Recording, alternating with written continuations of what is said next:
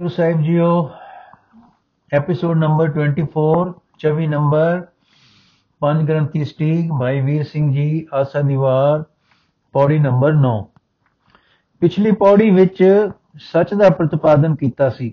ਹੁਣ ਅਗਲੇ ਦੋ ਸ਼ਲੋਕਾਂ ਵਿੱਚ ਪਹਿਲੇ ਪੜਨ ਤੇ ਫਿਰ ਹੋਰ ਤਪਾਂ, ਹੱਠਾਂ ਨੂੰ ਹਉ ਤੇ ਅਵਿਦਿਆ ਦੇ ਕੰਮ ਦੱਸ ਕੇ ਨਾਮ ਦੀ ਪ੍ਰੋੜਤਾ ਦੱਸੀ ਹੈ ਅਤੇ ਪੌੜੀ ਵਿੱਚ ਭਗਤੀ ਦੀ ਵਡਿਆਈ ਵਰਣਨ ਹੈ। ਸ਼ਲੋਕ ਮਹਲਾ ਪਹਿਲਾ। ਪੜ ਪੜ ਗੱਡੀ ਲਦੀਐ, ਪੜ ਪੜ ਭਰੀਐ ਸਾਥ।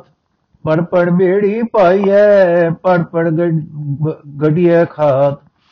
ਪੜੀਐ ਜੇਤੇ ਬਰਸ ਬਰਸ, ਪੜੀਐ ਜੇਤੇ ਮਾਸ।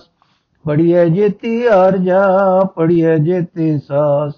ਨਾਨਕ ਲਿਖੈ ਇੱਕ ਗੱਲ ਹੋਰ, ਹਉ ਮੈਂ ਜਕਣਾ ਜਾ ਨਾਨਕ ਲਿਖੈ ਇੱਕ ਗੱਲ ਹੋਰ, ਹਉ ਮੈਂ ਜਕਣਾ ਜਾ ਐਤਨਾ ਪੜੀਏ ਕਿ ਪੜ ਕੇ ਗੱਡੀਆਂ ਲੱਦ ਲਈਏ ਸਗੋਂ ਐਤਨਾ ਪੜੀਏ ਕਿ ਪੁਸਤਕਾਂ ਪੜ ਕੇ ਬਲੇਦੇ ਲੱਦ ਲਈਏ ਹਾਂ ਇੰਨਾ ਪੜੀਏ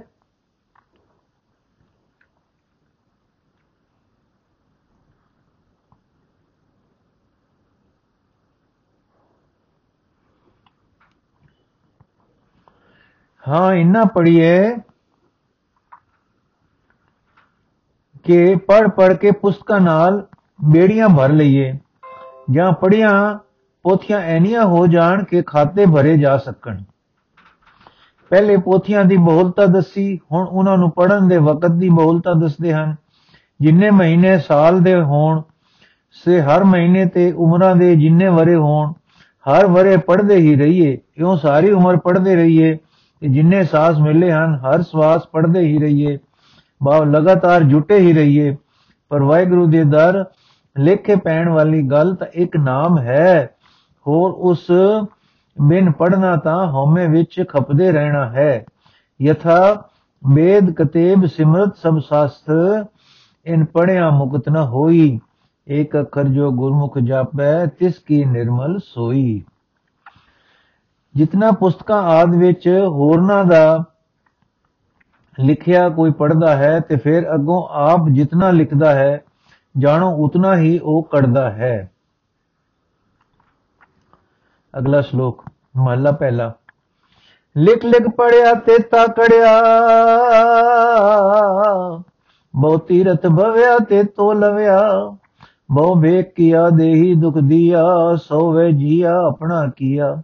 ਅੰਨ ਖਾਇਆ ਸਾਧ ਗਵਾਇਆ ਬਹੁ ਦੁਖ ਪਾਇਆ, ਦੂਜਾ ਮਾਇਆ। ਬਸਤ ਨ ਪਹਿਰੇ ਅਨਸ ਕਹਿਰੇ, ਮੋਹਨ ਵਿਗੂਤਾ, ਕਿਉ ਜਾਗੇ ਗੁਰ ਬਿਨ ਸੂਤਾ। ਪਗ ਉਪੇ ਤਾਣਾ, ਆਪਣਾ ਕੀਆ ਕਮਾਣਾ। ਅਲਮਲ ਖਾਈ, ਸਿਰ ਛਾਈ ਪਾਈ ਮੂਰਖ ਅੰਦੇ ਪਤ ਗਵਾਈ। ਵਿਣ ਨਾਵੇਂ ਕਿਛ ਥਾਏ ਨ ਪਾਈ, ਰਹੇ ਬਿਬਾਣੀ, ਮੜੀ ਮਸਾਣੀ, ਅੰਧ ਨ ਜਾਣੇ, ਫਿਰ ਪਛਤਾਣੀ। ਸਤਗੁਰ ਭੇਟੇ, ਸੋ ਸੁਖ ਪਾਏ, ਹਰ ਕਾ ਨਾਮ ਮਨ ਵਸਾਏ। ਨਾਨਕ ਨਦਰ ਕਰੇ ਸੋ ਪਾਏ। ਆ ਸੰਦੇਸੇ ਤੇਨੇ ਕੇਵਲ ਹਉਮੈ ਸ਼ਬਦ ਜਲਾਏ। ਆ ਸੰਦੇਸੇ ਤੇਨੇ ਕੇਵਲ ਹਉਮੈ ਸ਼ਬਦ ਜਲਾਏ।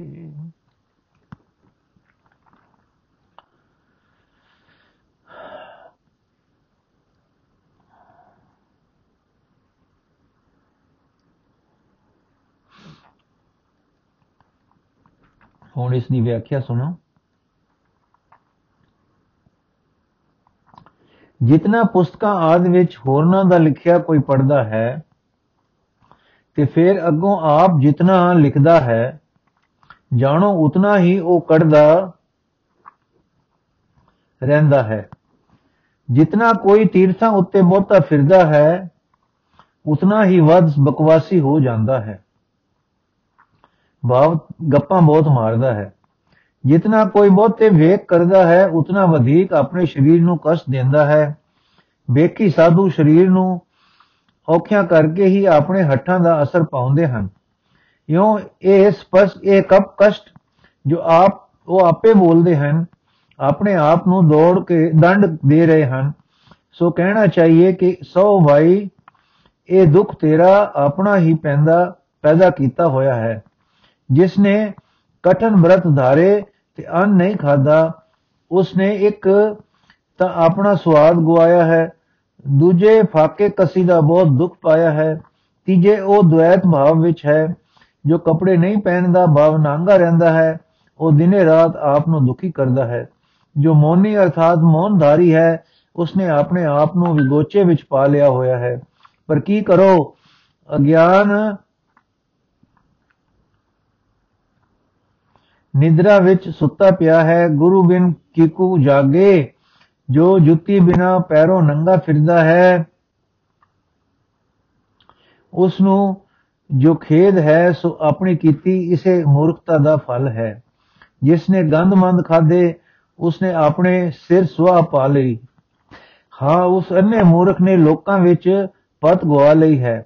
ਪਰ ਸੱਚ ਇਹ ਹੈ ਕਿ ਨਾਮ ਤੋਂ ਬਿਨਾ ਕੋਈ ਗੱਲ ਦਰ ਪ੍ਰਵਾਨ ਨਹੀਂ ਹੁੰਦੀ। ਜੋ ਉਜਾੜਾ, ਕਬਰਾਂ ਤੇ ਮਸਾਣਾ ਵਿੱਚ ਰਹਿੰਦਾ ਹੈ, ਉਹ ਮੂਰਖ ਨਹੀਂ ਜਾਣਿਆ, ਜਾਣਦਾ ਕਿ ਇਸ ਦਾ ਫਲ ਖੋਟਾ ਹੈ, ਉਹ ਫਿਰ ਪਿੱਛੋਂ ਪਛਤਾਉਂਦਾ ਹੈ।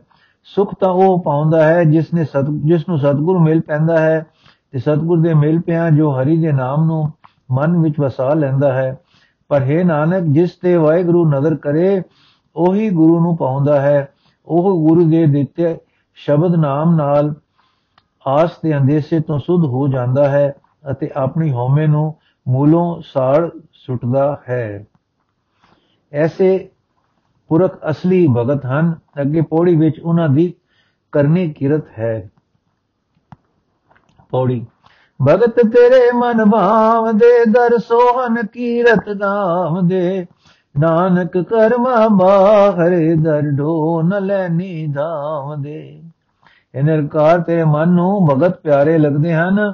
ਉਹ ਤੇਰੇ ਦਰ ਉੱਤੇ ਤੇਰਾ ਜਸ ਗਾਉਂਦੇ ਸੋਭ ਰਹੇ ਹਨ। ਪਰ ਉਸ ਦਰ ਉੱਤੇ ਕਰਮਹੀਣ ਲੋਕਾਂ ਨੂੰ ਢੋਈ ਨਹੀਂ ਮਿਲਦੀ, ਉਹ ਧਾਮਦੇ ਰਹਿੰਦੇ ਹਨ। ਇੱਕ ਐਸੇ ਹਨ ਕਿ ਜੋ ਆਪਣਾ ਇੱਕ ਮੁੱਲ ਨ ਬੁਝਨ ਆਪਣਾ ਅਣਹੋਂਦਾ ਆਪ ਗਣਾਏਂਦੇ।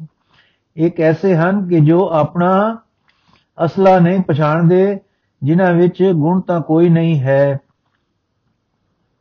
ਗੁਣਹੀਣਤਾ ਵਿੱਚ ਆਪਣੇ ਆਪ ਨੂੰ ਗੁਣਵਾਨ ਜਣਾਉਂਦੇ ਹਨ। ਹਉ ਡਾਡੀ ਕਾ ਨੀਚ ਜਾਤ ਔਰ ਉਤਮ ਜਾਤ ਸਦਾਏਂਦੇ ਤਿਨ ਮੰਗਾ ਜੇ ਤੁਝੇ ਧਿਆਏਂਦੇ ਤਿਨ ਮੰਗਾ ਜੇ ਤੁਝੇ ਧਿਆਏਂਦੇ ਪਰ ਮੈਂ ਕੀ ਹਾਂ?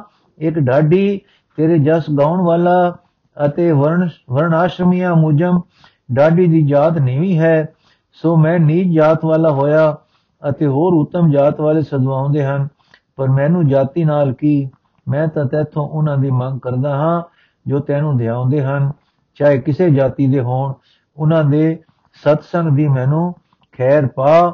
ਬਾਉ ਮੈਂ ਤੇਰੀ ਵਾਰ ਕੀਤੀ ਕੀਤੀ ਹੈ, ਮੈਂ ਡਾਢੀ ਹਾਂ। ਮੈਨੂੰ ਇਨਾਮ ਇਹ ਦੇ ਕਿ ਤੇਰੇ ਪਿਆਰੇ ਮੈਨੂੰ ਮਿਲਣ।